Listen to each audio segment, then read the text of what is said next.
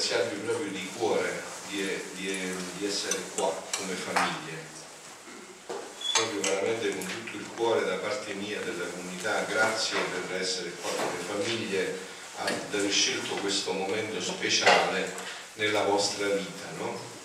Io ho già accennato nell'omelia, vi ripeto, ripetendovi ancora, veramente grazie di cuore, perché non per me ma per tutta la Chiesa, da sempre, la storia dell'umanità, quello che succederà dipende dalle famiglie. E la famiglia è il fondamento di tutto, è nella famiglia che si gioca tutto. Vedete, anche un bambino, quando viene al catechismo, io sono stato parroco, adesso da pochissimo tempo che non sono parroco, ma ho girato tante parrocchie, conosco bene la realtà parrocchiale, quindi quando un bambino anche viene al catechismo è tardi già, il gioco della formazione della famiglia è già tardi, si può cercare di recuperare qualcosa, bisogna essere molto oculati, ma il gioco è tutto nella famiglia. Cioè, quando il bambino arriva a 6-7 anni, sono passati gli anni di formazione fondamentale, da 0 a 6 anni, dove si forma tutto nel bambino. Quindi la famiglia è il nucleo, il fondamento di tutto, no? E poi voi vedete come gioiosa anche un incontro di preghiera quando ci sono i bambini, è molto più noioso quando non ci sono i bambini. I bambini rendono tutto felice e relativizzano anche tanti problemi delle famiglie, tantissimi problemi, cose che vengono ingigantite, i bambini li rendono come Dio, no? Dio dice, e se la ride dall'alto dei cieli, dice Salmo, e così fa il bambino, relativizza anche i problemi delle nostre famiglie. Quindi veramente il fondamento sta tutto qua. Infatti io vi citavo quella espressione che tutti affermano che sia stata quella di Suor Lucia, no? Che diceva che la battaglia finale tra Satana e Dio sarà proprio sulla famiglia e sulla vita, cioè non c'è dubbio che la famiglia è il fondamento di tutto. Quindi adesso mi introduco nell'argomento ripetendovi proprio questo, no? Che grazie di cuore, perché la famiglia, io vorrei che sono qua, l'ho fatto volentieri, anche se ho tanti impegni, insomma, però l'ho fatto volentieri perché vorrei che da questa realtà partisse veramente un nucleo di famiglie che conosce e diffonde vivendo questo dono della Divina Volontà, perché questa è la famiglia di Dio, la famiglia che Dio aveva concepita è questa della Divina Volontà, questa è la famiglia di Dio, no? Famiglia di Dio, la famiglia che Dio vuole è ciò che fa la Santissima Trinità ad intra. La Santissima Trinità, Padre, Figlio e Spirito Santo, operano ad extra, fuori da sé, e dentro ad intra, dentro di sé. Dentro di sé che fa la Santissima Trinità? Fa una sola operazione, si chiama amore. Il Padre si ama tanto se stesso che questo amore, non potendosi contenere, si trabocca e genera il Figlio, che è prodotto di questo amore infinito suo. Il Figlio prende tutto questo amore del Padre, lo fa tutto suo e lo restituisce personalizzato al Padre. Quindi l'amore che va tra Padre e Figlio e Figlio al Padre si chiama Spirito Santo. E questo è il sogno di Dio sulla famiglia. Sogno che Dio ha avuto per la famiglia, no? Infatti subito, no? In Genesi 1, 26, 28, vedi tutti i riferimenti, Dio disse: facciamo l'uomo a nostra immagine e somiglianza e domini sui pesci del mare, sugli uccelli del cielo, sul bestiame, su tutte le bestie selvatiche e su tutti i rettili che strisciano sulla terra. Dio creò l'uomo a sua immagine, sentite, a immagine di Dio lo creò, maschio e femmina li creò. Quindi questa è l'immagine di Dio, non c'è l'immagine di Dio che sono maschio e femminile, maschi e femmina li creò, e la completezza viene tra maschio e femmina. Ecco perché Satana sta cercando di toccare tutti questi punti, penso che sia chiarissimo, per chi insomma lo nota capisce che sono toccati proprio questi punti. Questo è il cuore di tutto, non è una cosa tra le altre, questo è il cuore di tutto, no? Però prima di introdurmi ancora più profondamente in questa dinamica vorrei chiedere un attimo: chi di voi, tranne chi conosco già perché vi conosco, so già come è fatto. Chi di voi conosce questo dono della Divina Volontà? Mi alza la mano. Beh, no, te li conosco, Francesco, te non ho bisogno. Ecco, quindi molti non lo conoscete proprio. Bene, non c'è problema, è bellissimo. E chi ha alzato la mano e lo conosce, a che livello lo conoscete? Un livello abbastanza superficiale, insomma. Perfetto, va bene, non c'è problema, è bello che sia così, no? Benissimo, allora va bene, allora ci introduciamo proprio attraverso questa dinamica, no? Però io sono convinto che dopo questi 2 giorni voi avete delle grazie speciali, e dopo queste grazie speciali voglio vedere che mi organizzate, nonostante i sacrifici, con Francesco, un prossimo incontro e coinvolgiamo tante famiglie, perché qua sta il punto, eh? Il punto di tutto sta qua. È la famiglia che salverà l'umanità, voi sapete che, lo dico soprattutto alle mamme giovani, voi sapete che quanti più figli avrete poi più gioia avrete tra poco, quanti più figli avrete più gioia avrete, ricordatevi che San Pio, Padre Pio, diceva sempre che alle famiglie numerose non mancherà mai niente, e così è, le famiglie adesso che non sono numerose che sta mancando tutto, le famiglie numerose non mancherà mai niente. Credetemi, queste parole sono eterne, non è che non sono mode che si seguono adesso perché certe idee, queste passeranno tutte, queste mode passeranno tutte. Quello che resterà sarà il fulcro della fede, quello resterà sempre. Le parole, adesso queste mode, questi pensieri, tra poco li vedrete tutti andare, avete visto le onde del mare, se li porta via tutte, resterà il succo della fede, la profondità. Quella che è stata sempre la fede nostra, non da 2000, perché non è che adesso ci stiamo inventando una fede, questo è il frutto di 2000 anni di santi, di padri della Chiesa, di dottrina della Chiesa, di magistero, non è qualcosa che arriva così all'improvviso, no? Quindi siatene certi di questo. Bene, allora dicevo, proprio in base a questo voglio partire da un brano che è tratto dal libro della Madonna, la regina del cielo nel regno della divina volontà. Allora, già questo punto è importantissimo che voglio chiarire. Allora, di che cosa io vi parlo? Io vi parlo di una mistica, già serva di Dio, quindi vuol dire che già è stata fatta una ricognizione a livello diocesano, è stata già diciamo espletata la prima indagine, tutto è andato perfettamente, tutto è stato rimandato a Roma per iniziare l'iter della causa di beatificazione e santificazione. Però in questo caso c'è, diciamo, un valore aggiunto ancora più forte, cioè di chi vi parlo ha avuto come direttore spirituale dal 1910 al 1927 per 17 anni, niente poco di meno, un grandissimo santo, quale è Sant'Annibale Maria di Francia, che immediatamente ha individuato lo spessore e la grandezza di questo dono, tanto che lui nelle sue lettere dice queste espressioni tra le altre. Lui era fondatore di un ordine, era un ordine religioso maschile e femminile, un laicato già abbastanza nutrito che seguiva tutto questo, scrive: io lascio tutto, non voglio sapere più niente, ho trovato la perla preziosa e questo voglio seguire, no? Quindi diciamo siamo in grande compagnia, in ottima compagnia, insomma, no? Anche perché è una dioincidenza stupenda, no? È una provvidenza meravigliosa, la sua statua è proprio dentro al Vaticano. Quindi questo è l'ingresso di questa realtà, perché questo è un dono fatto alla Chiesa, no? Io dico a tutti, lo dico anche a voi, stamattina amo la Chiesa più di Gesù e di Maria, cioè io non faccio niente a esponere della Chiesa, perché Gesù e Maria mi hanno dato la Chiesa, quindi non c'è dubbio, insomma, no? Allora quindi, cioè, questo è un dono che passerà, come già sta avvenendo, perché io qua sono chiesa, no? Sono un sacerdote della Chiesa Cattolica e voi state ricevendo questo attraverso la Chiesa, quindi questo passerà attraverso la Chiesa, chiarissimo, no? Perché la vita di Luisa è stata proprio tutta costellata dalla Chiesa, cioè Luisa non ha fatto niente se non col timbro della Chiesa, la seguiva il suo vescovo, si celebrava la messa al mattino in una casa di donna, e qui pensate un po' voi, no? Che permesso c'era direttamente dal Papa, cioè alle 5 del mattino, 6 del mattino, a celebrare la messa, il sacerdote aveva sempre un direttore spirituale un confessore, la virtù spirituale era Gesù direttamente, ma come guida, diciamo, come confessore, un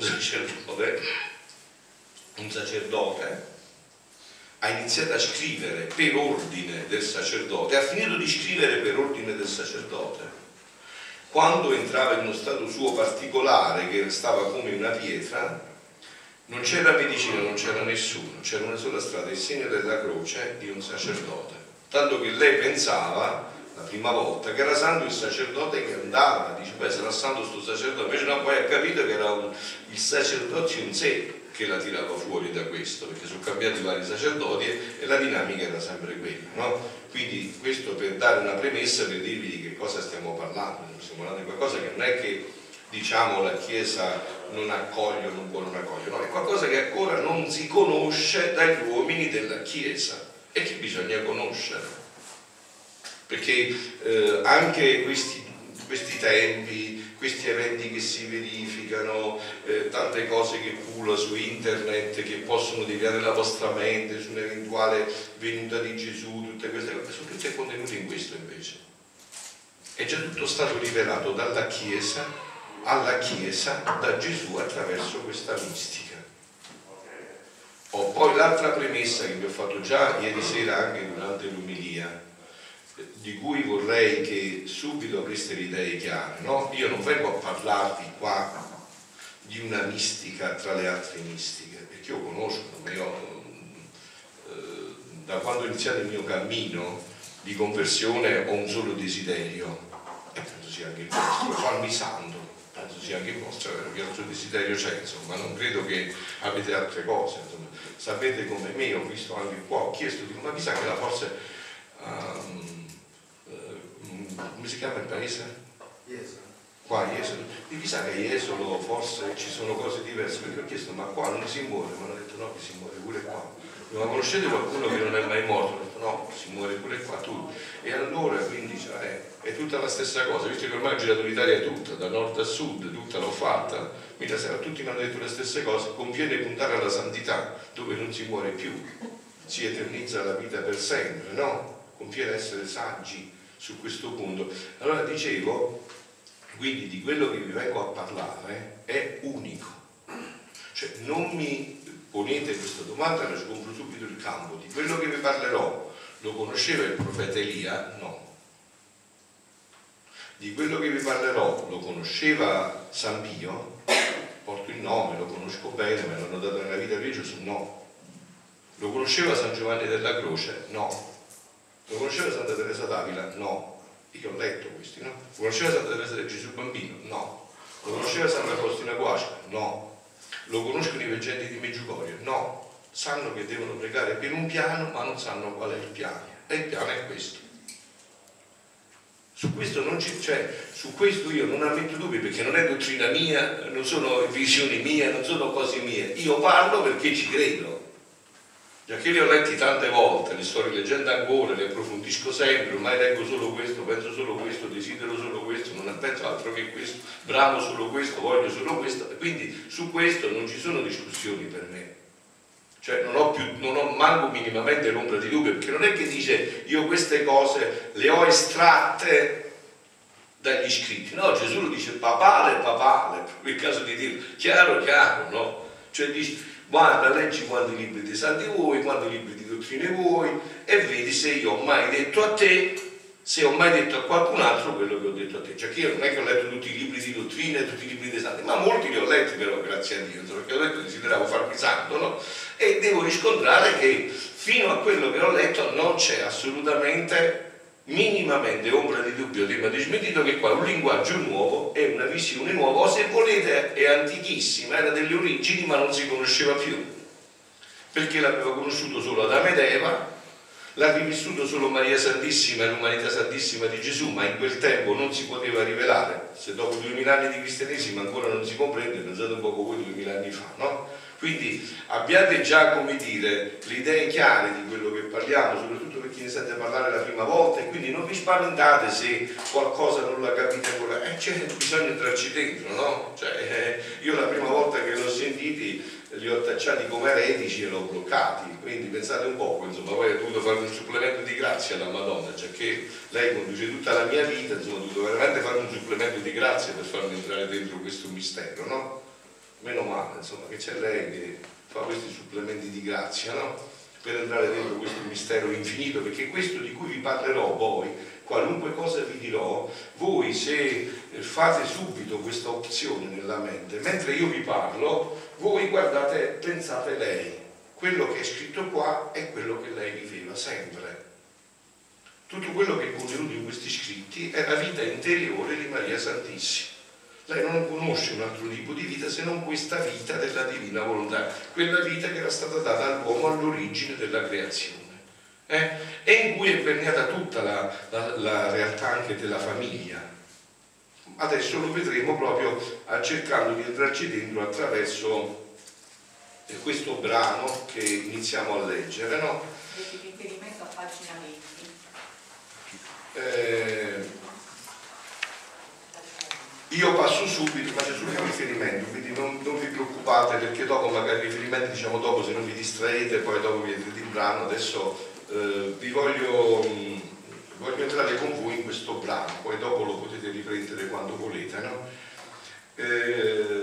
L'anima alla sua mamma celeste, è strutturato così, ecco perché dicevo anche questo libro era così caro a Sant'Annibale Maria di Francia, questo libro proprio, perché questo è meraviglioso, questo è un libro proprio tutto, diciamo, delle lezioni che la Madonna dà sulla vita della Divina Volontà, su quella vita che lei viveva, no? Che io utilizzo molto il mese di maggio, il mese di ottobre, ma poi sempre, insomma, no? È strutturato in un certo modo molto bello, e c'è l'anima alla sua madre celeste, no? Mamma Santa, eccomi insieme con te, col dolce Gesù, ad assistere a un novello sposalizio. Sta parlando di Cana di Galilea, no? Che Cana di Galilea, anche nel Vangelo di Giovanni, è il punto fondamentale. Voi vi ricordate come termina quel brano del Vangelo proprio nello sposalizio? E i discepoli credettero in lui. Dopo quel segno dell'acqua trasformata in vino a un matrimonio, i discepoli credettero in lui. C'è l'inclusione giovannea, no? Che poi questi scritti di Luisa hanno un po' questa caratteristica giovannea. San Giovanni, che cosa fa nel suo Vangelo? No, come inizia? In principio era il verbo, poi riprende il concetto, il verbo era presso Dio, si chiama cerchi concentrici, prende un concetto e lo allarga, prende un concetto e lo allarga, prende il concetto e lo allarga, così sarà per tutta l'eternità. Questi scritti di Luisa saranno la nostra istruzione, durerà qualche anno, per tutta l'eternità, tutta l'eternità.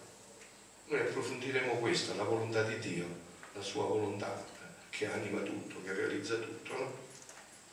Se voi adesso state attenti, apri un poco la cosa qua, il balcone, che tanto non fa troppo caldo, quando faccio sentire una cosa si apre un poco, vedete se si sente da qua il mare, che per me è una novità grandissima, sono andato sull'alta montagna di mare, stanno io dico, ma no, che cos'è questa meraviglia? Non so se si sente il rumore del mare. Sì. E che sta dicendo adesso? Lo sentite come sta parlando? Non lo sentite? Non sentite che dice? Venga il tuo regno, venga il tuo regno, Signore, venga, venga il tuo regno. Non lo sentite? Sentite, no, aspetta, non chiudete che fa caldo, non chiudete che fa caldo. Siamo a 30 gradi, poi aperto. Sentitelo di nuovo, sentite bene, che adesso lo sentirete, sentite. Tutta la notte l'ha detto. Non vi siete svegliati qualche volta? L'avete sentito? Sentite? È un murmurare continuo. Ecco, solo questo chiede questo. Ha solo una sola voce, venga il tuo regno, venga, sia fatta la tua volontà finalmente qua in terra come si fa in cielo, venga il tuo regno, ma veramente è così, non è che è una forzatura, cioè, questa era la creazione, è una realtà parlante. Solo che noi non ne comprendiamo più il linguaggio e ci sembra una cosa morta, ma è tutto parlante, è tutto vivo, è tutta la realtà viva, perché c'è dentro la Divina Volontà che anima tutto questo, no? Solo che Gesù dice: perché non ha dato la voce al mare? Poteva darla, no? Perché non gliel'ha data? Perché l'ha data a noi uomini.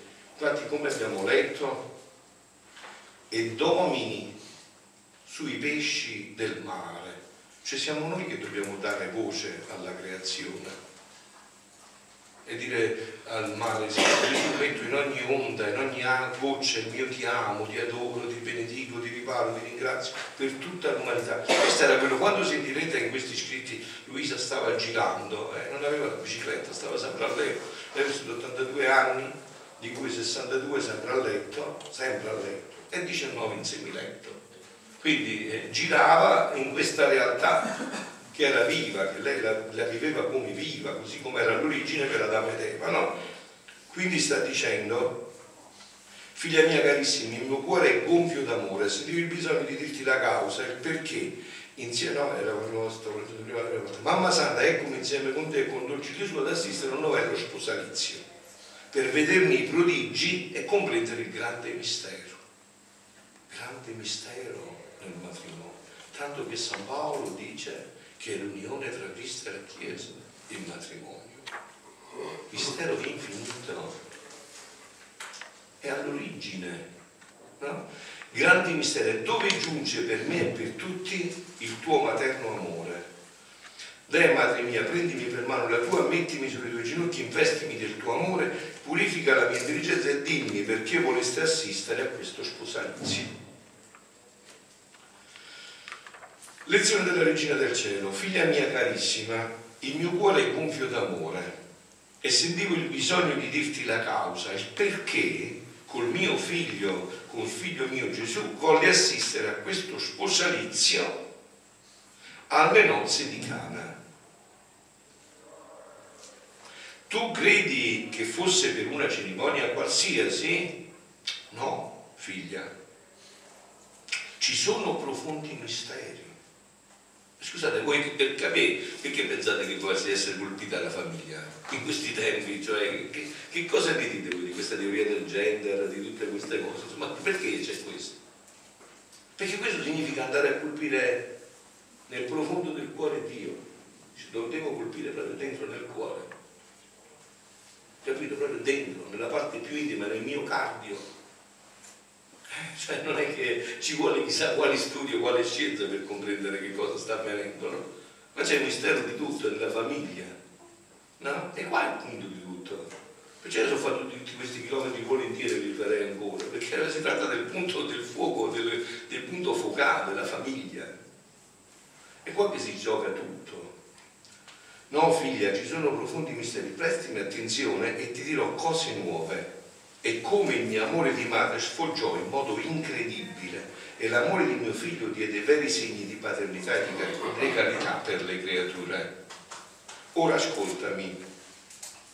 Mio figlio era ritornato dal deserto e si preparava alla vita pubblica. Quel passaggio, no? In quei trascorsi 40 giorni nel deserto, proprio per prepararsi alla vita pubblica, no? E anche qua, no? Vita pubblica di appena 3 anni, cioè Gesù ha vissuto 33 anni, 30 di preghiera e penitenza e 3 di ministero, di cui in questo sottraeva molte ore alla preghiera e alla penitenza. E che cosa ha fatto questi 30 anni a Nazareth? In una famiglia, sottomesso a Gesù per Maria. Se ne stava con loro sottomesso, ricordate, non sono dal tempio, si tornò e stava a loro sottomesso. E che ha fatto? Gesù lo dice tutto a Luisa che ha fatto in questi 30 anni. Tutto gli spiega che cosa ha fatto, perché sono fondamentali, dopo della passione, non ci può essere dono più grande di questi 30 anni di vita nascosta di Gesù. Ha dato più gloria a Dio, dice San Luigi Maria da Monfort, che non conosceva ancora il dono della Divina Volontà, ma adombrava già lo Spirito Santo. Che voi sapete, no, che i profeti non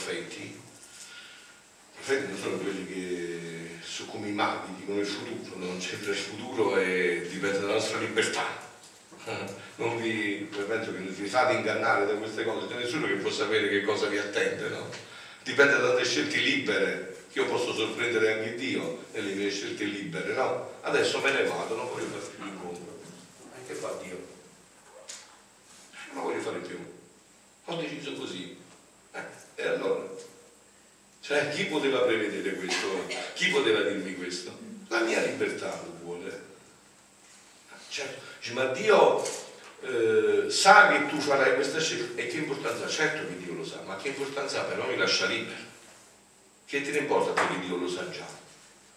Però io sono libero, cioè non ha importanza che Dio lo sa, ma sta il fatto che io sono libero, posso sorprendere Dio, no? Posso sorprendere tutto. Quindi dicevo, figlia carissima, il mio cuore è compito da questo, bisogna dirti la causa del perché insieme con mio figlio voglio assistere a questo sposalizio. Ora ascoltami, mio figlio era tornato dal deserto e si preparava alla vita pubblica, questi 30 anni in cui Gesù ha rifatto tutto per ogni uomo che esiste, esistito, esiste, tutto, sapete che significa tutto? Ogni respiro, ogni battito di ciglio, tutto è stato rifatto, tutto è stato divinizzato di noi. Perciò io dico a tutti, lo dico anche questa mattina, è facilissimo farsi santi, eh?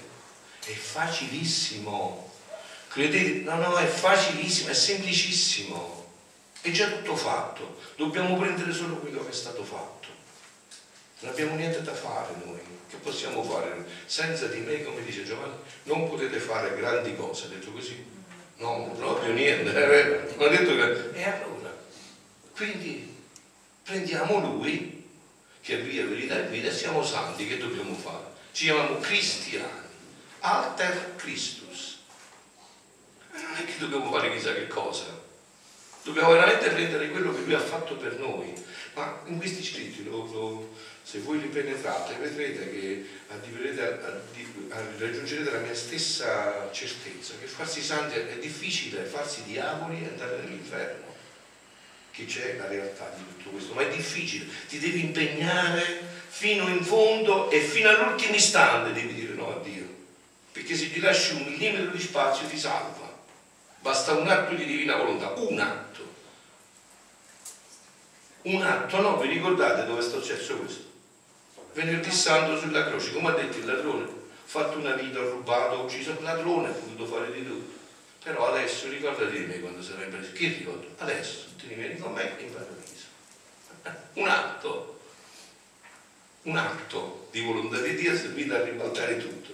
Perciò non sto scherzando e non vorrei che la prendeste come un fatto così tanto per dire no, è difficilissimo farsi diavolo e andare nell'inferno, che c'è ed è una realtà sicurissima, no? Tutto questo.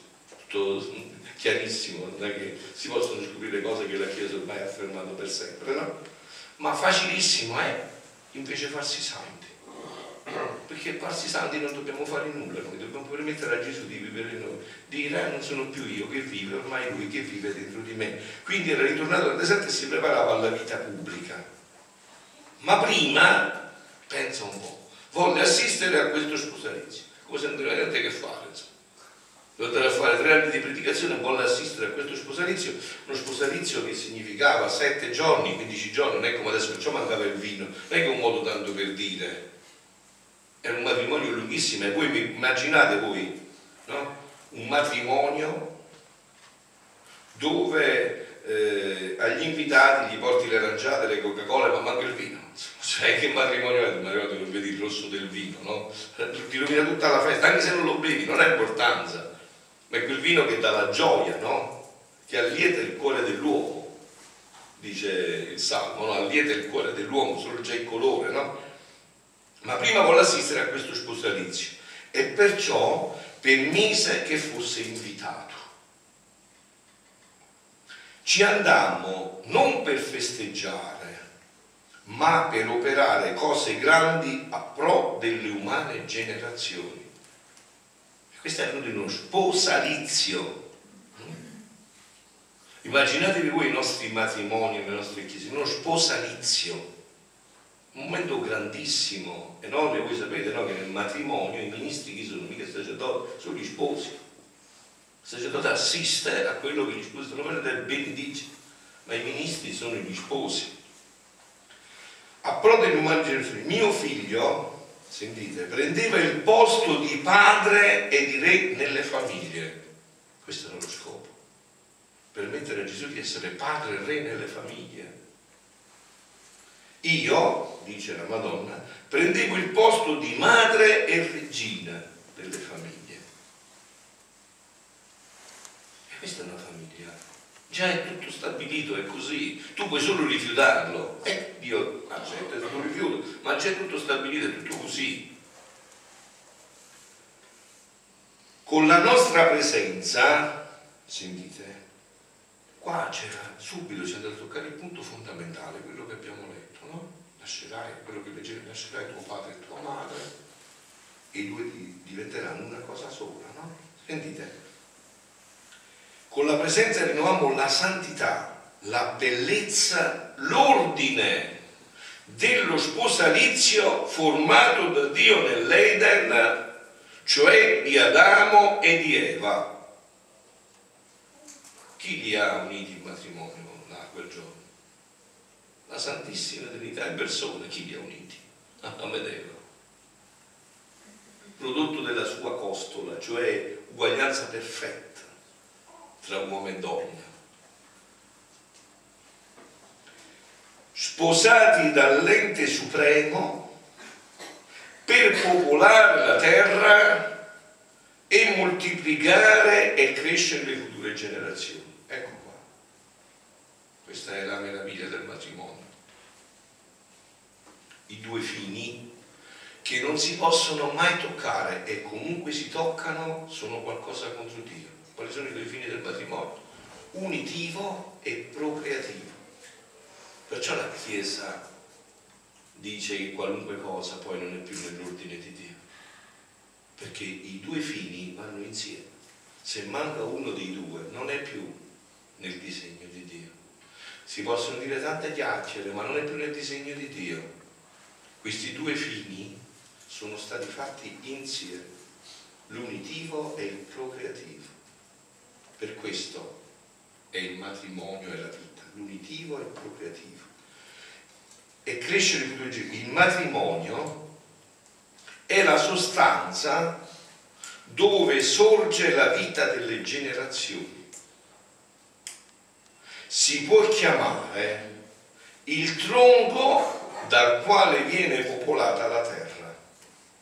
Sono parole della Madonna proprio, eh?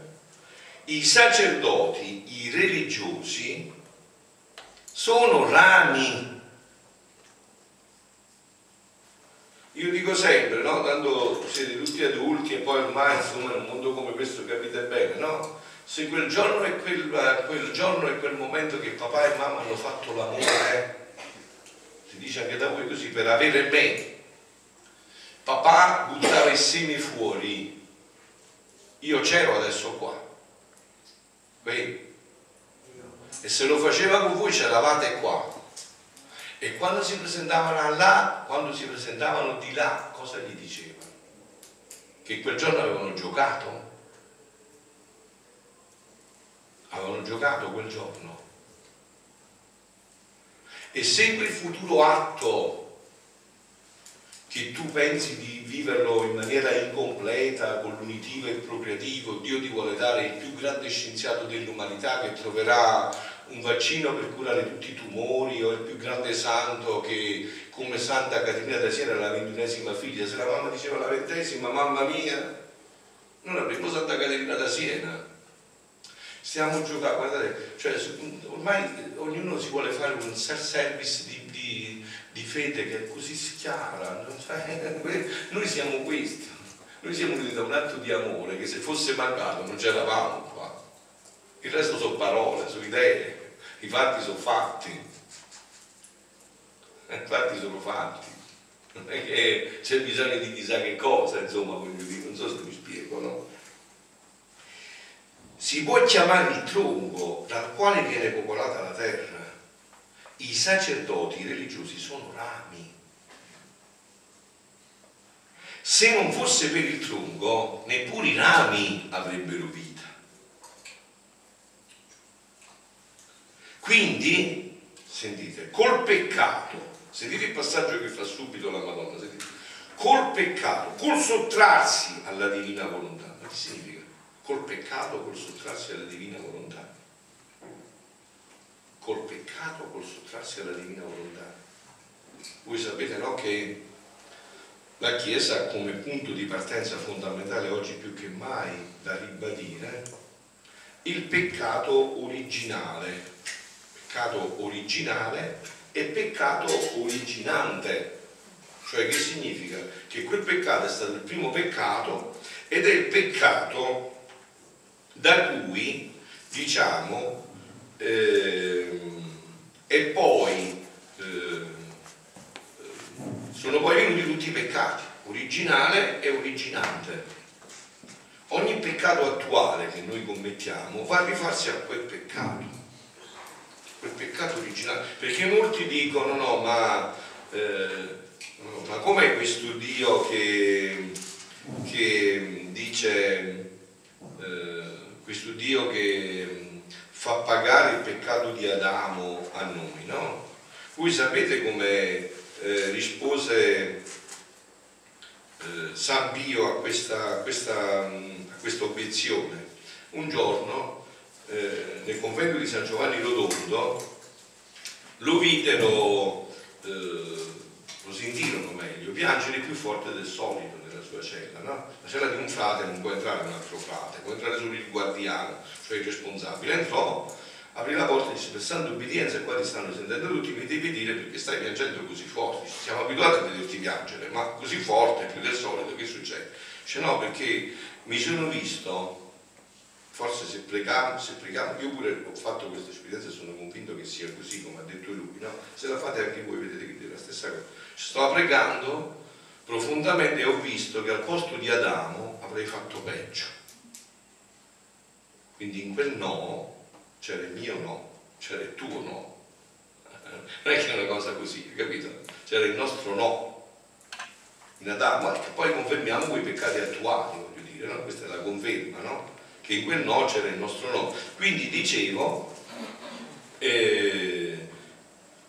questo peccato originale, originante, che ha praticamente, diciamo, deturpato fortemente ciò che era l'uomo, no? Ciò che era l'uomo nel progetto di Dio. E ciò che era l'uomo nel progetto di Dio, anche il Catechismo della Chiesa Cattolica lo spiega con molta chiarezza, no? Sentite, è il numero 374 del Catechismo della Chiesa Cattolica, no? Il primo uomo, 374, sì. Il primo uomo non è stato solo creato buono, ma è stato anche costituito in una tale amicizia col suo creatore e in tale armonia con se stesso, amicizia col creatore, armonia con se stesso, cose che abbiamo perso tutte, no? E con la creazione, il male mica si sarebbe mai permesso di traboccare come fa adesso. Bastava dirgli quieto, no, sono io il re in questo creato, ma adesso non fa più effetto, perché noi ci siamo allontanati da questa volontà. Perciò la Madonna fa quel passaggio, no?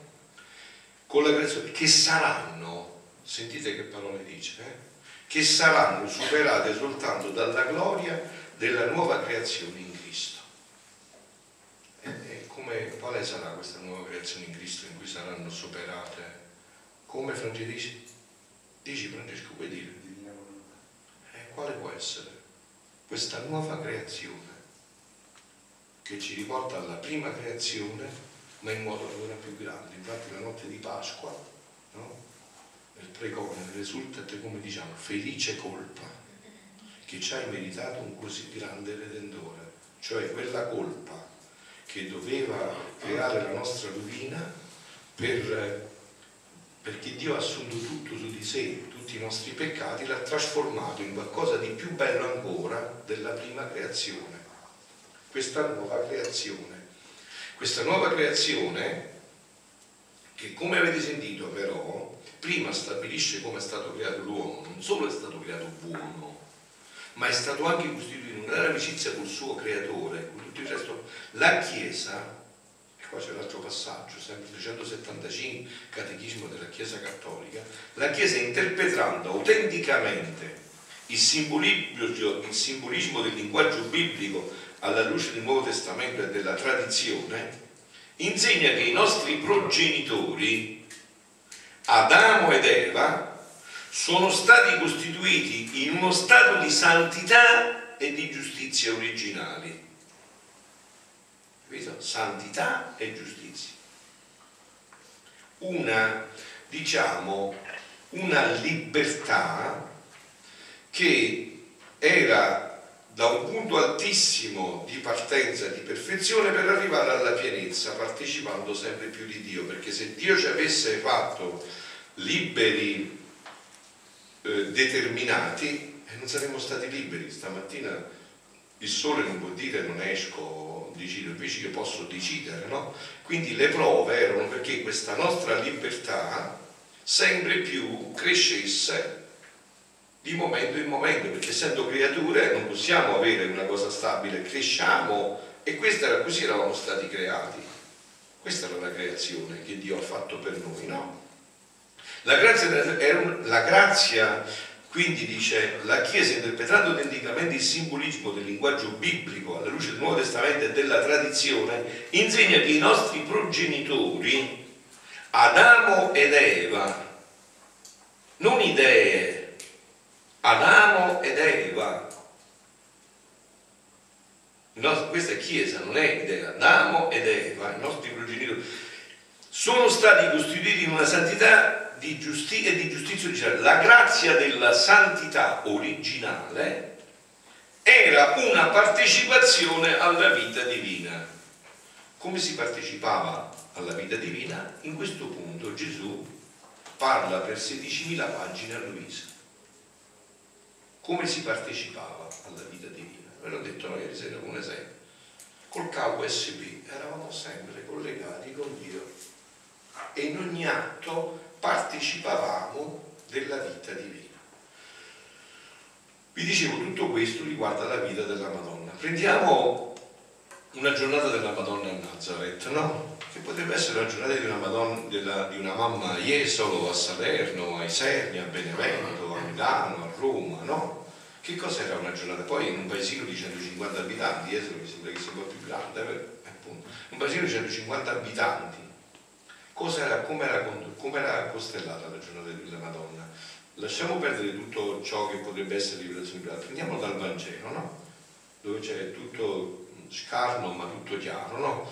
Il Vangelo dice che Gesù si alzava, quando non era sveglio tutta la notte, si alzava al mattino prima che facesse giorno per andare a pregare, vero? Penso che da tutte le parti, anche da voi, è vero? La mamma si alza prima del figlio, no?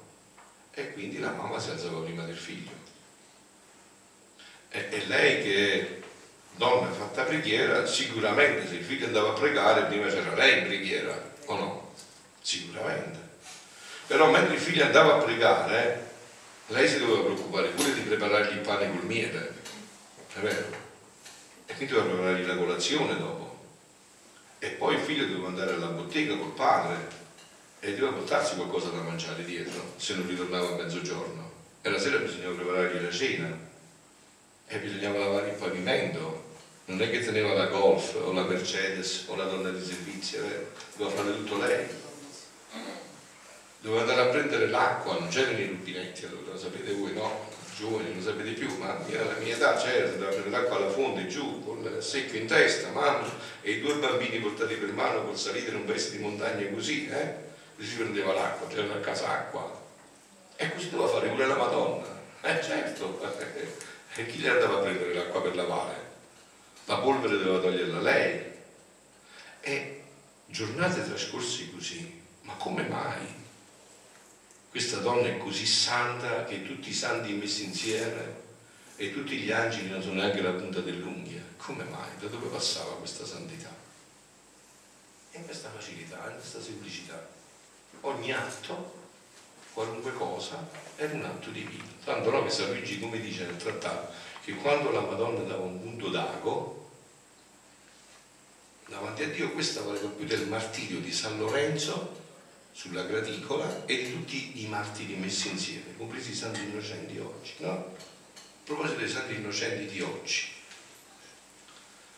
ma come mai questo accanimento subito, immediatamente, per dei bambini, no? Dei bambini, quello che oggi è all'ordine del giorno, bambini, perché in quei bambini c'è quel bambino, c'è quell'innocenza, c'è quella profondità.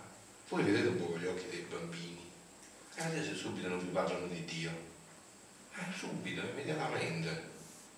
Appena vedi un bambino, vedi il bambino in braccio alla mamma, già la posizione ti fa già vedere tutta l'immagine, no? L'immagine vera della donna è quella, e l'immagine vera del bimbo, che è quello, e ti subito ti dà questa immagine, immediatamente. Hai subito questo senso quasi di riverenza, di timore, un timore riverenziale, cioè là c'è un mistero infinito. C'è un mistero che coinvolge tutta la vita, no? E quindi dicevamo, la grazia della santità originale era una partecipazione alla vita divina. Questa partecipazione che col peccato originale abbiamo quasi distrutto, Il danno che abbiamo fatto è stato enorme. Scusate, voi mi sapete dire da dove viene il tumore, il cancro, la depressione, la morte? Dal peccato. Quello di cui oggi non se ne parla più, San Paolo è chiaro, no? La morte e il dolore è entrato per invidia del diavolo col peccato. Questo è il prodotto della lontananza, perciò la Madonna qua, subito, quindi col peccato, col sottrarsi dalla divina volontà, col sottrarsi dalla divina volontà. L'aver detto a Dio, ok, tu mi hai fatto libero, mi hai dato una volontà. Vedete che la volontà umana è un dono enorme, non è che è un dono infinito, non è che è una cosa negativa. Dio ha fatto, voi vi ricordate nel racconto di Genesi, Dio dice, dopo aver creato era buono per 5 volte, poi l'uomo dice era molto buono, non solo era buono, era molto buono per l'uomo, per l'uomo era molto buono. Quindi questa volontà è una potenza spirituale piccola, ma potenza spirituale, che arriva proprio perché potenza spirituale, la possibilità di connettersi sempre con la potenza spirituale assoluta che era la volontà di Dio. Ditelo, guardate, ditelo, che ve l'ha detto Fra Pio, dice, ditelo ai giovani, no? Qua c'è pure qualche giovane, ditelo ai giovani, non troveranno mai la gioia se non ritorneranno qua, ha voglia di fare, possono fare quello che vogliono, non c'è possibilità. O l'uomo ritorna in questo disegno, o siamo sottratti dalla gioia. Perché noi siamo stati creati così. La vita che stiamo vivendo non è la vita che aveva sognato Dio. È il piano B di recupero in cui Dio è dovuto tornare. È la vita che abbiamo fatto noi. E non ne vogliamo uscire. Io lo vedo anche qui giù, non ne vogliamo uscire. Non ne vogliamo uscire, pensiamo di trovare dei surrogati, come aveva detto, scusate, ma nel paradiso terrestre cosa gli aveva detto Satana all'uomo, ad Eva? Cosa gli aveva detto? Innanzitutto chiariamo una cosa, no? Prima di tutto Adamo ed Eva erano stati avvisati, no? Dio gli aveva detto, qua tutto potete fare, tutto potete mangiare, tutto potete prendere, però state attenti, qualora mangerete dell'albero del bene e del male, voi morirete. No? È come se io vi dico adesso, no? State attenti, sta arrivando un bugiardo, quindi state attenti a quello che dice, ok? Lui entra, voi siete stati avvisati, si dice anche da voi, uomo avvisato, io dico, da me si dice uomo avvisato, tutto salvato proprio, no? Sei stato avvisato, appunto la metà è perché tu non vuoi capire, ecco perché la saggezza pura dice mezzo, perché tu non vuoi capire, ma io ti ho avvisato, entra questo adesso dentro questo bugiardo e mi dice guarda, mangia di quell'albero perché vivrai. Tu che cosa devi dire? Questo è bugiardo, quindi è l'opposto, se mangio morirò, quindi non mangio. Sono stato avvisato, quello è bugiardo, non dice la verità, no? Poi ti dice guarda che non è così, se mangi diventerai come Dio. Cioè, qual è la verità? Qual è la verità? Smetterai di essere Dio, e diventerai come Dio. Come? Non è essere Dio, è una simulazione, non è la realtà. Invece noi eravamo Dio per partecipazione. Non è che quello è stato un atto di orgoglio, è stato un atto di scemenza. Come Dio, io sono Dio, devo diventare come Dio. Cioè, se Dio mi ha dato la partecipazione divina, adesso tu mi vuoi far diventare come Dio. Come Dio, sapete che significa? Adesso lo spiega molto bene un padre dominicano, molto bene, no? Questi passaggi. Dice, come Dio, sapete che significa? Significa questo, no? Cioè, noi eravamo Dio per partecipazione, no? Questo Natale, adesso se voi leggete le letture soprattutto del breviario, sentirete proprio questi passaggi. Dio si è fatto uomo perché l'uomo ritorni a essere Dio. Questo è lo scopo dell'incarnazione, no? E allora che significa? Noi partecipavamo alla vita divina e con lui eravamo per partecipazione re dell'universo, no? Ok? Satana c'è la procura di essere come Dio, cioè dice sì, ma questo tu lo puoi fare per partecipazione, ma tu devi diventare Dio in sé, in te, no? Allora dice questo padre, è molto bella questa espressione, perché lui è del nord, si era informato come si diceva al sud di questa espressione, no? È come se ci avesse proposto di essere o padrone in coppa a monnezza, cioè sei tu che dirigi, ma stai su un cumulo di monnezza, hai capito? Di immondizia, sei padrone ma dello sgabuzzino, del cumulo di immondizia. Invece eri partecipazione di tutta questa bellezza dello splendore del creato.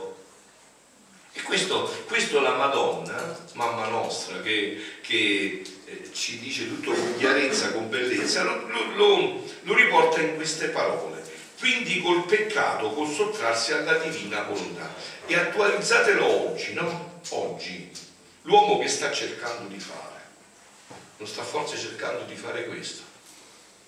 Di diventare Dio indipendentemente da Dio. E noi...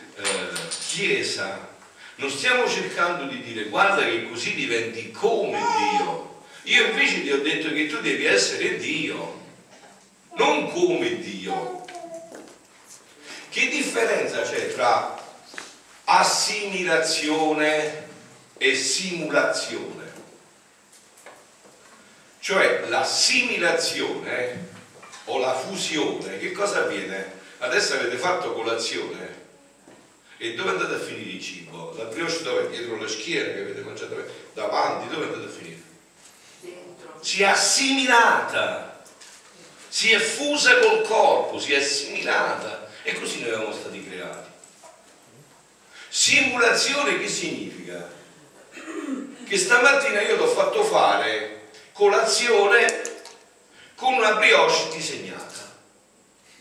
Hai mangiato stamattina?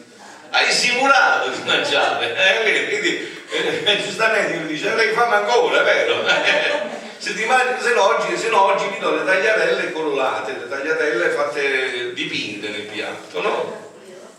E questa è stata la proposta di Satana, da ciò che eravamo a essere come, capito? A far finta di essere Dio, a simulare questo fatto, a essere padrone di uno sgabuzzino.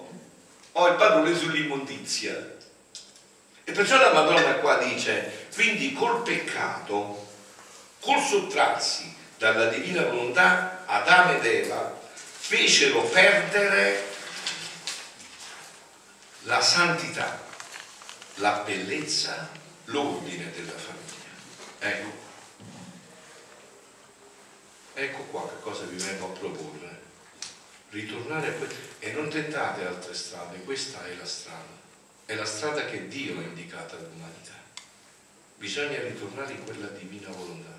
Vi dicevo ieri, mi pare all'omelia, no? Quella famiglia di 15 figli in cui tutti diversi, ma tu, papà si alzava, la moglie era dietro già a pulire, il bambino piccolino a prendere il raccoglitore per pulire, l'altro, tu gli dici, questi hanno una sola volontà, questa è la famiglia di Dio.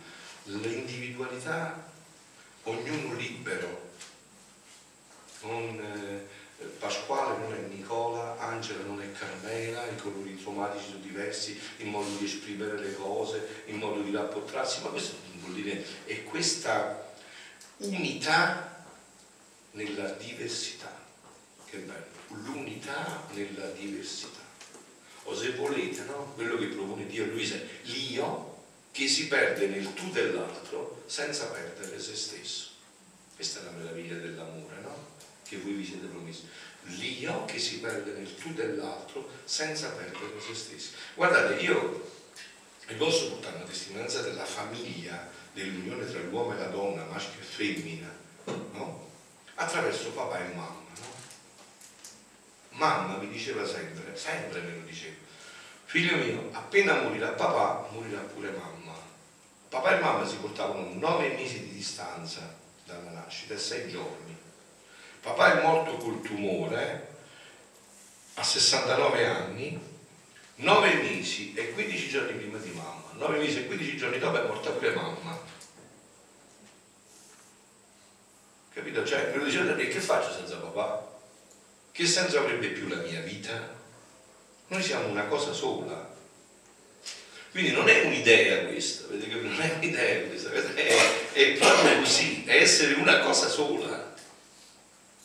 È una cosa sola che va al di là di tutto. Guardate, voglio leggere questa cosa, non so se la condividete, sentite un po'. Sicuramente è follia, è la meno scontata delle due. Il matrimonio è una vera follia. Un amore come quello matrimoniale è completamente da folli. Sposarsi è da supereroi o da pazzi. Forse da entrambi. È una relazione che ci chiede di dare tutto di noi e per sempre a un'altra persona. I consacrati nella loro vocazione ripongono se stessi nelle mani di Dio, sono in una botte di ferro. Certezza di non essere mai traditi dallo sposo. Gesù certo non mi tradirà, io potrò tradire lui, ma lui a me non ti tradirà mai. Noi? No. Dio per essere amato ci chiede di farlo attraverso una persona come noi, fragile, ferita e spesso impreparata e inaffidabile. Non solo, come se non bastasse, una simile richiesta di matrimonio ci impegna ancora più profondamente. Gli sposi che vivono il matrimonio fino in fondo sono scandalosi, perciò Satana li sopporta, sono scandalosi. Gli sposi che vivono il matrimonio sono scandalosi, è uno scandalo. La nostra società tende a immaginarli, emarginarli, isolarli e deriderli. Il matrimonio ci chiede di dare tutto, per sempre in modo incondizionato, incondizionato da tutto, anche dal comportamento del nostro coniuge. Permettete questa espressione dialettale, poi voi la traducete voi, anche se ti mette il corno, indipendentemente da tutto, capito? Indipendentemente da tutto io mi devo donare. Lo devo amare e fino alla fine.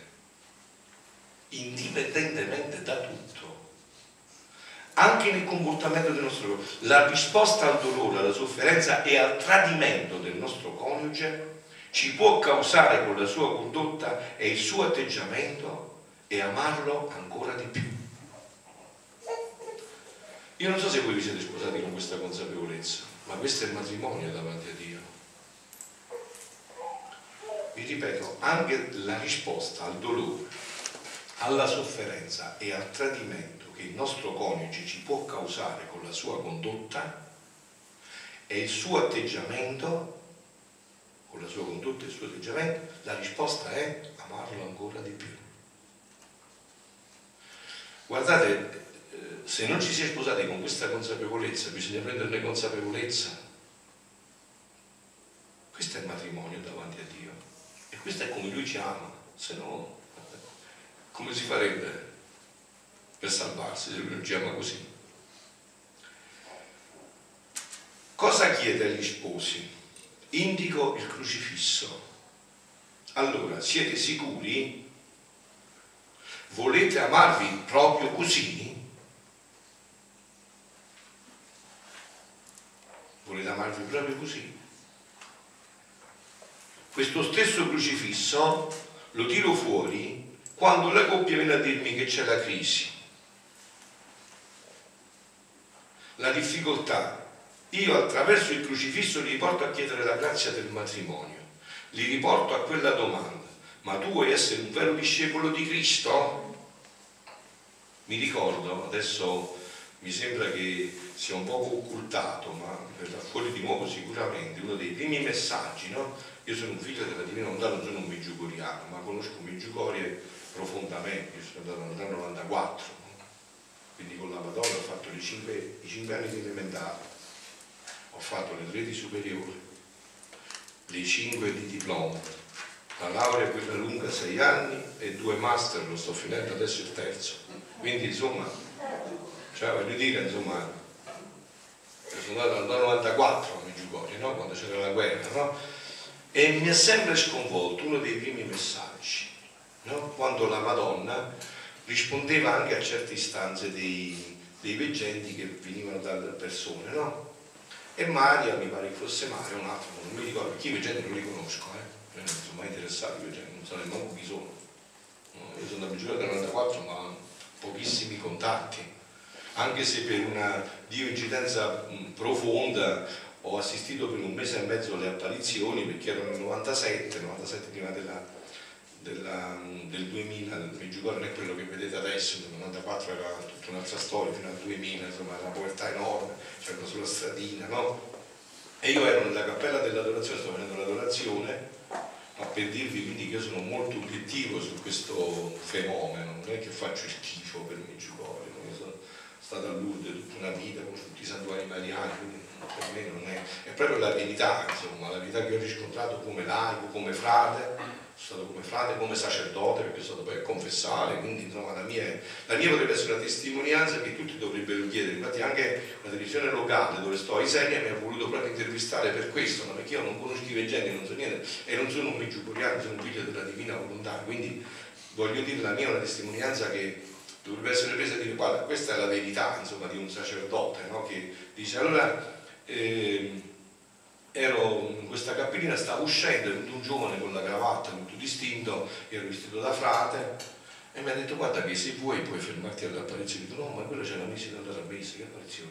Dice: no, no, ma non ti preoccupare, che quello ci sono i 2 rosari prima, poi c'è la messa. Insomma, era Ivan che mi aveva fermato, sono stato un mese. Poi ogni giorno andavo là nella cappellina per un mese, quindi conosco la realtà, insomma, dentro, no? Sono stato per un mese intero a vivere le apparizioni, lui veniva da dietro, si metteva in ginocchio, era proprio al primo banco, era là che cadeva in ginocchio, anche l'altro, io lo vedevo, quello arrivava cadeva come un salame, se cadeva io me lo mettevo in ginocchio, la botta secca a terra, la storia, tutto il tempo dell'apparizione, che puntualmente finiva prima della Santa Messa. Capito? Puntualmente, e io subito mi scappavo là davanti alla Santa Messa, puntualmente, per un mese e mezzo, per un mese intero, sempre così. Quindi, cioè, allora dicevo, mi sorprende uno dei primi messaggi che adesso non viene più citato, no? Ma lo troverete nei libri. Un giorno, andatelo a vedere, sono nei primi anni proprio. Mario chi chiede alla Madonna, dice: è venuta una mia amica e mi ha detto che insomma vorrebbe lasciare suo marito perché si ubriaca, e, insomma, poi fa passare anche un po' di robe, no? E la Madonna gli disse: rispondigli che deve restare, mia figlia è andata in croce per lei, per lui. Lo so che è controcorrente, ma rifletteteci un poco sopra al matrimonio, rifletteteci un poco sopra. Vi ho detto, io ho avuto la grazia di vedere un vero matrimonio tra papà e mamma, e non erano rose e fiori, assolutamente, assolutamente. C'erano tanti momenti di prove e di crisi fortissimi, ma non ho mai sentito né a papà e né a mamma dire: io me ne vado, mai sentito. Io non me lo ricordo a memoria d'uomo, che ho sentito a papà o a mamma, e vi posso essere, siamo in famiglia, vi posso essere sinceri, gli schiaffi li ho visti pure forti, ma non ho mai sentito dire: me ne vado. Io non l'ho mai sentito, quindi per me è una novità, capito? Io ero abituato ad avere questo tipo di matrimonio, non l'ho mai sentita questa dinamica, io me ne vado, non l'ho mai sentita. Quindi dicevo, indico il crocifisso Io attraverso il crocifisso li porto a chiedere la grazia del matrimonio, li porto a quella domanda: ma tu puoi essere un discepolo di Cristo? Il punto centrale è sempre l'identità di Cristo. Un sacerdote che parla: io sono Cicchietto, o Cristo è Dio o Cristo è un matto. Se tu ci credi e vuoi essere il suo discepolo, quando sei in fila per la comunione, riferendoti al tuo sposo e alla tua sposa, devi dire: voglio amarlo come lo ami tu. Quindi significa che credi che quello sia il corpo di Cristo. E allora io domando ancora: davvero vuoi amarlo così, fino a farti mangiare? Questo è il cuore del matrimonio. Concetto ribadito da una persona ancora più autorevole. Papa Francesco nel 2015 disse: e questa è la famiglia per cui l'uomo non divida quello che Dio ha congiunto. È un'esortazione ai credenti a superare ogni forma di individualismo e di legalismo che nascondono un gretto egoismo e una paura di aderire all'autentico significato della coppia e della sessualità umana nel progetto di Dio. È la follia, così la definisce Papa Francesco, quindi siamo su quella linea, della gratuità dell'amore pasquale di Gesù, apparirà comprensibile la follia della gratuità di un amore coniugale, unico e usque ad mortem, unico e fino alla morte. E così io l'ho visto con mamma e papà, ve l'ho detto, no? Cioè, questa è la testimonianza, non è la cosa che ho letto sui libri, l'ho sperimentata io, nella mia vita, insomma, l'ho vista questa cosa, dei due che diventano una cosa sola, anche in questo fatto. E aggiunge: per Dio il matrimonio non è un'utopia adolescenziale, sempre per Francesco, ma un sogno senza il quale la sua creatura sarà destinata alla solitudine, senza il quale la creatura sarà destinata alla solitudine. Quindi dicevo, per questo dovreste, non sapete voi fermare quel tempo, perché qua vola tutto a noi. Già. Brava, ecco, magari se glielo chiedi mi fai sto piacere.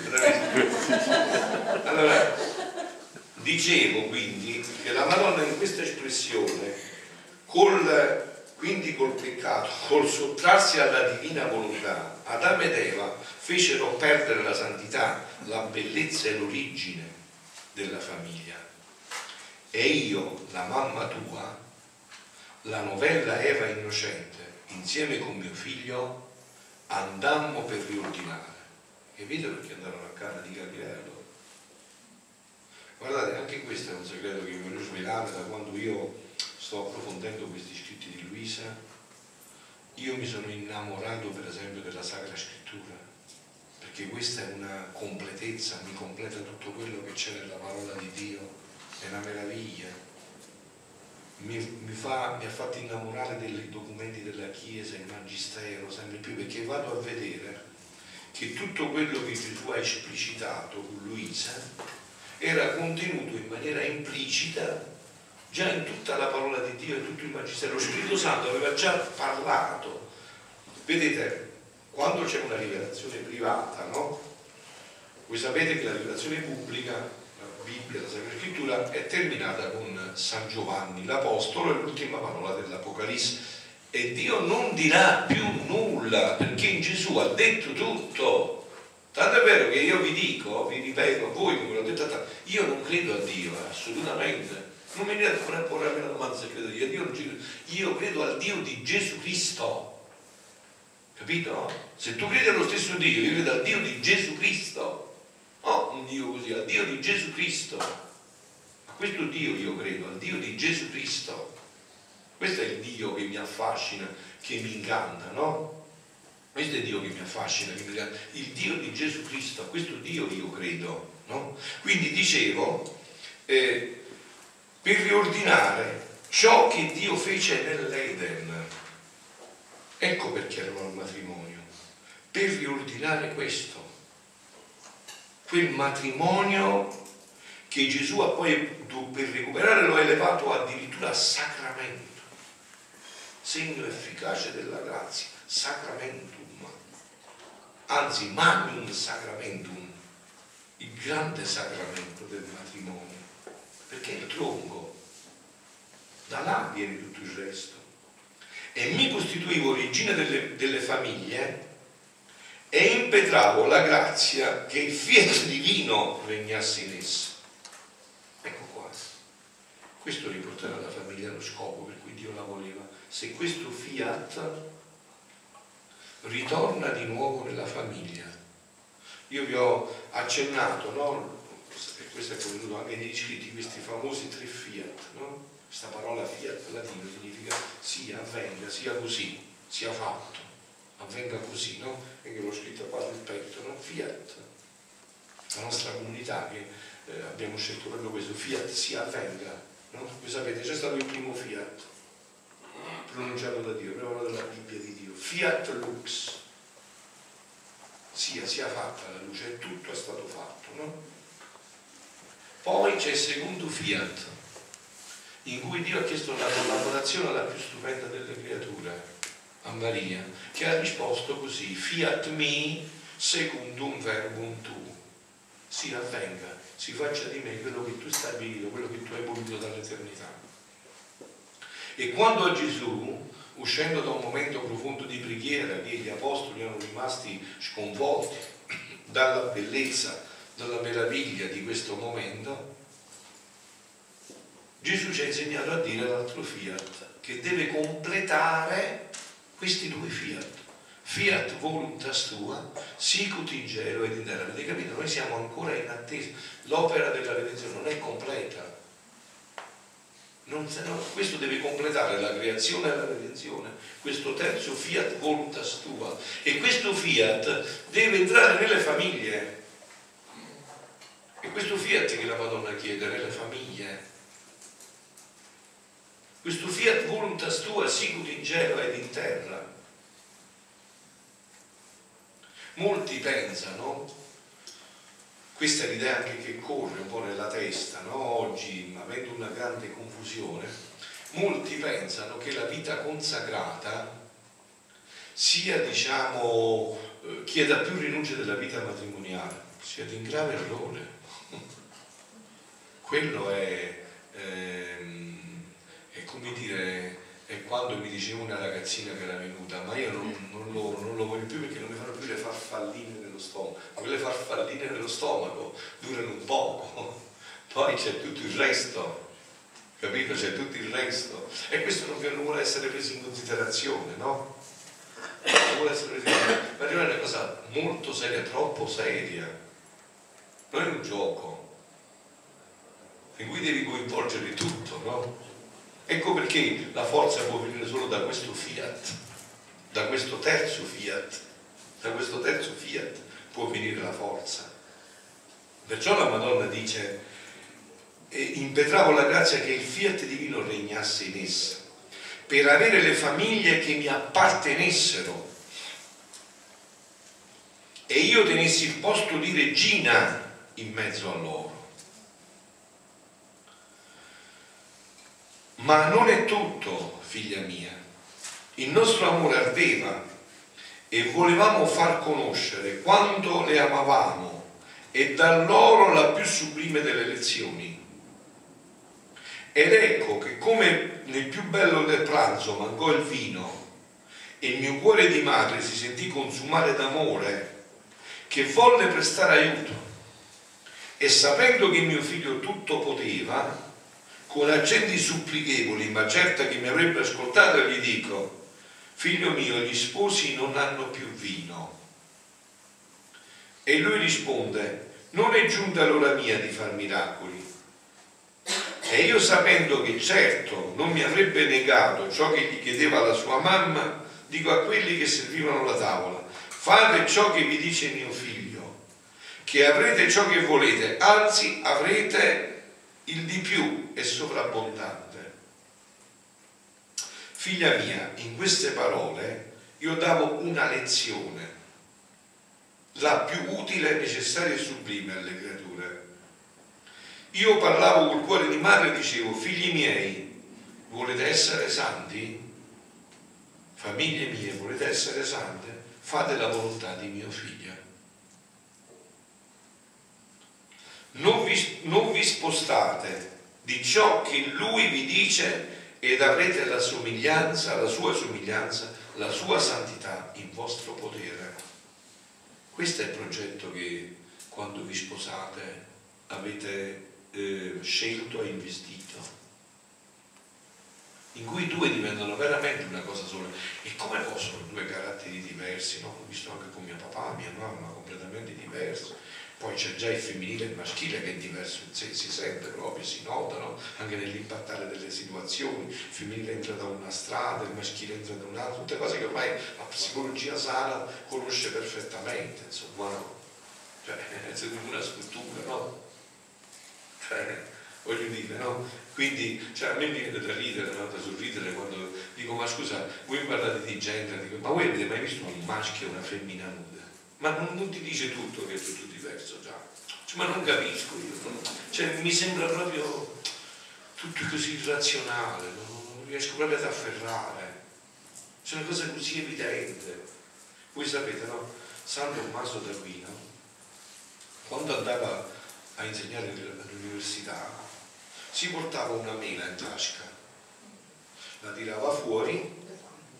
San Tommaso d'Aquino, quando andava a insegnare all'università, si portava una mela in tasca, la tirava fuori e diceva: questa è una mela, chi non è d'accordo se ne può andare.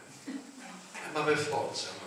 Cioè, se non ci sono, se di fronte alle evidenze dobbiamo discutere, se adesso ti devo dimostrare che questo è un microfono perché tu pensi che sia un telefono, anzi, ma senti che la mia voce è amplificata, e questo è un microfono. Cioè, l'evidenza è evidenza, contra factum, non valuta argomento, con i fatti non servono gli argomenti. Questa è un'evidenza, no, è un'evidenza, questa è una mela. Se non sei d'accordo e come facciamo a parlare se tu vuoi negare l'evidenza? Tu vuoi negare il maschile e il femminile come evidenza di una creazione che non ti sei data, no? Quindi dice: non vi spostate da ciò che lui vi dice, avete la sua somiglianza, la sua santità e il vostro potere. Volete che tutti i mali vi cessino? Fate ciò che vi dice mio figlio. Questa è la vita del ritorno alla vita della Divina Volontà, in un brano. Poi, se riusciamo, lo percorriamo un po', con un brano del 22 ottobre del volume 20. Gesù parla proprio di questo, no? Le richieste di Luisa: ma che sarà quando ci sarà questo regno? Gesù dice che sarà, cesseranno tutti i mali e ritorneranno tutti i beni. Cesseranno tutti i mali e ritorneranno tutti i beni. Guardate, io lo sto dicendo in tutta Italia perché ormai ho una casa anche in Sicilia, quindi la Sicilia è quasi 1600 km, tutta l'Italia, no? Da tutta l'Italia questo fatto. Guardate che chi conosce questo dono non ha più dubbi, è certo che solo questa strada può riportare l'uomo a quello splendore che può togliere tutti i mali e riportare tutti i beni. Quindi io adesso, per esempio, anche quando leggo la Sacra Scrittura, il Magistero della Chiesa, le apparizioni mariane, e adesso è il motivo, tutto converge qua, tutto è in visione di questo. No, vi dicevo anche della Sacra Scrittura, del Magistero della Chiesa, no? Andando a leggere questi siti, tutto per me diventa una armonia stupenda. Voi volete un segreto, per capire, ecco cosa vi devo dire, meno male che mi ritornate. Voi volete un segreto per capire quando è un'opera certa di Dio, quando quello che dice dopo Dio dà la mano a quello che ha detto prima, non c'è mai contraddizione. Qua è sicura opera di Dio, no? Quando l'opera di prima viene completata da quella di dopo, che gli dà la mano. Allora vi dicevo, questo era il punto che mi era sfuggito ed è ritornato, le apparizioni private e le apparizioni pubbliche. Avevamo detto, no? Che con Giovanni si è ultimata la rivelazione e Dio non dirà più nulla, e Gesù ha detto tutto, è finito, ha detto tutto. Lui è la via, lui è la verità, lui è la vita, lui è tutto, ha detto tutto, non c'è più possibilità, è tutto stato detto. Allora dice, ma allora che cosa servono le apparizioni private? Non so, per esempio Lourdes, Fatima, gli scritti di Santa Faustina, gli scritti di San Pio, queste sono tutte rivelazioni private, sono gli scritti dei santi, di Santa Caterina da Siena, di Santa Teresa d'Avila. A cosa servono? A che cosa servono se tutto è stato detto? Vedi adesso qua, quello che vi voglio dire è tutto scritto, però io non vedo, ma c'è scritto. Mi metto gli occhiali e lo vedo. Gli occhiali hanno aggiunto qualcosa a quello che è scritto? Potete rispondere. Ma cosa hanno fatto? Mi hanno fatto vedere quello che è contenuto ma che io non vedevo. Quindi la rivelazione privata a cosa serve? Ad esplicitare qualcosa che già è contenuto nella parola di Dio, già è contenuto nel Magistero della Chiesa, nella Sacra Scrittura, nella tradizione, ma che io non avevo focalizzato, non avevo capito nella profondità. Infatti quando c'è un'apparizione privata, qual è la domanda che si pone la Chiesa? Dove è contenuto questo nella Sacra Scrittura? Dove è contenuto questo nella Sacra Scrittura? Per esempio in questo caso di Luisa, dove è contenuto questo nella Sacra Scrittura? Nel cuore della Sacra Scrittura, nel Padre Nostro, nella preghiera più commentata dai padri della Chiesa, in cui Sant'Agostino dice, e io ripeto con lui, tutto ciò che è scritto in tutta la Sacra Scrittura è tutto contenuto nel Padre Nostro. Tutto quello che è scritto, dalla prima parola della Sacra Scrittura, dal Genesi all'Apocalisse con l'ultima parola, è tutto contenuto nel Padre Nostro, e nel cuore del Padre Nostro c'è questa richiesta: venga il tuo regno, sia fatta la tua volontà qua in terra come si fa in cielo, qua in terra come si fa in cielo. Quindi sì, abbiamo ancora 3-4-5 minuti per concludere, e poi dopo ci fermiamo un attimo e poi riprendiamo dopo, così vi rilassate un attimo. Volete che tutti i mali cessino? Fate ciò che vi dice mio figlio. Volete qualunque grazia, anche difficile? Fate ciò che vi dice e vuole. Volete anche le cose necessarie della vita naturale?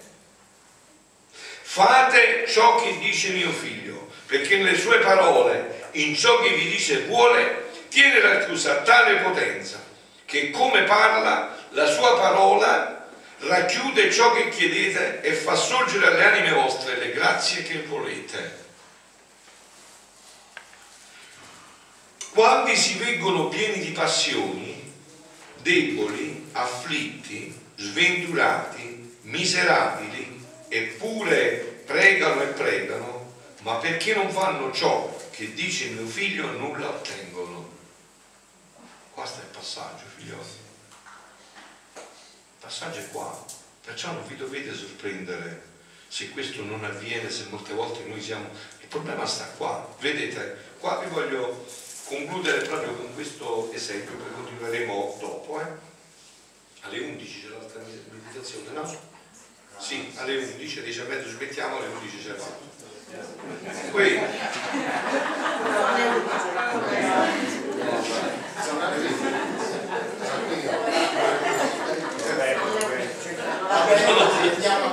Mi avete imbrogliato.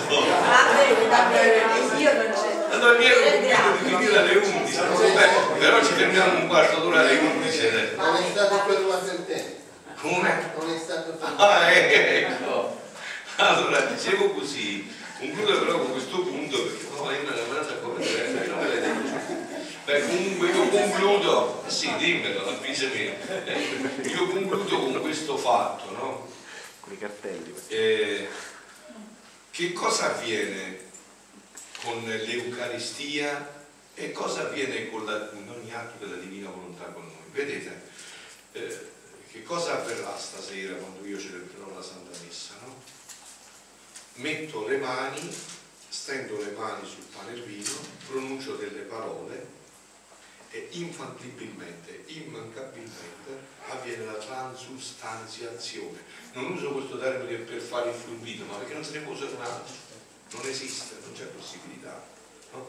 avviene la transustanziazione, cioè il pane e il vino non sono più pane e vino, ma sono corpo, sangue, anima e divinità di nostro Signore Gesù Cristo. Ma questo perché può avvenire?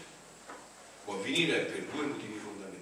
Primo, il motivo che fonda tutto: una volontà ab eterno ha stabilito che un sacerdote della Chiesa Cattolica, validamente ordinato, quando dice quelle parole, immancabilmente e infallibilmente quel pane e quel vino diventano il suo corpo e il suo sangue, il corpo e il sangue di Dio, indipendentemente dal sacerdote. Il sacerdote avrebbe potuto fare anche un omicidio, di essere in peccato grave, basta che ha pronunciato quelle parole, voleva fare quello che ha stabilito la Chiesa: il pane e il vino diventano il corpo e sangue di Dio. Questo si chiama ex opera operatis, cioè è sottratto i sette sacramenti, no? Battesimo, cresima, eucaristia, matrimonio, ordine sacro, confessione, rinunciazione e unzione degli infermi. Questi sacramenti sono sottratti al sacerdote, no? Faccio un esempio: vedete che un sacerdote un minuto prima di confessare un penitente ha ucciso una persona, okay? E anche il penitente ha ucciso una persona, però il penitente viene, si confessa ed è pentito. Il sacerdote lo assolve e dice: ti assolvo i tuoi peccati nel nome del Padre, del Figlio e dello Spirito Santo, amen. Finita l'assoluzione muoiono tutti e due. Il sacerdote va in inferno se non si è pentito per quel peccato, il penitente si farà magari in purgatorio fino alla fine del mondo, ma si salva per l'assoluzione del sacerdote, perché è indipendente dalla sacerdote, no? Sapete, questa è stata una grande diatriba all'inizio della Chiesa che ha diramato Sant'Agostino, no? Questa si chiama ex opera operatis, i sacramenti sono sottratti da tutto questo. Ma perché infallibilmente dette quelle parole, corpo e sangue diventa pane e vino, diventa corpo, sangue, anima e divinità del nostro Signore Gesù Cristo? Perché? Perché l'ostia, il pane e il vino non hanno una volontà. Invece cosa avviene quando l'Eucaristia penetra dentro di me? Che ho una volontà. E quindi quell'Eucaristia che penetra viene dentro di me e dice: ok, adesso vivi con la mia volontà. Dico: no, vabbè, sei entrato, ma mo fammi fare a me, cioè decido io. E allora lui dice: ok, perfetto, come sono entrato me ne vado, ti rispetto e fai tu. Avete capito dove sta il passaggio? È nelle volontà. Quell'Eucaristia che viene per agglutinarmi a sé, per trasformarmi, io posso bloccare questo procedimento perché continuo a interagire con la mia volontà, a voler fare la mia volontà. Questo è il punto fondamentale. Bravo, questo è il punto fondamentale. Allora capite perché non è che, diciamo, un'Eucaristia, una comunione, ha il potere di fare un salto immediatamente, non è che è quella di Dio che viene, se no. Ma il problema è con la nostra volontà, mentre con l'ostia immediatamente si transustanzia perché non ha volontà e subisce l'effetto di una volontà. Qua c'è un incontro tra due volontà, la sua volontà e la mia volontà, è in questo interscambio che avvengono i problemi. Ok, ci fermiamo per adesso, facciamo un quarto d'ora di pausa, facciamo alle 11:15 anche perché dopo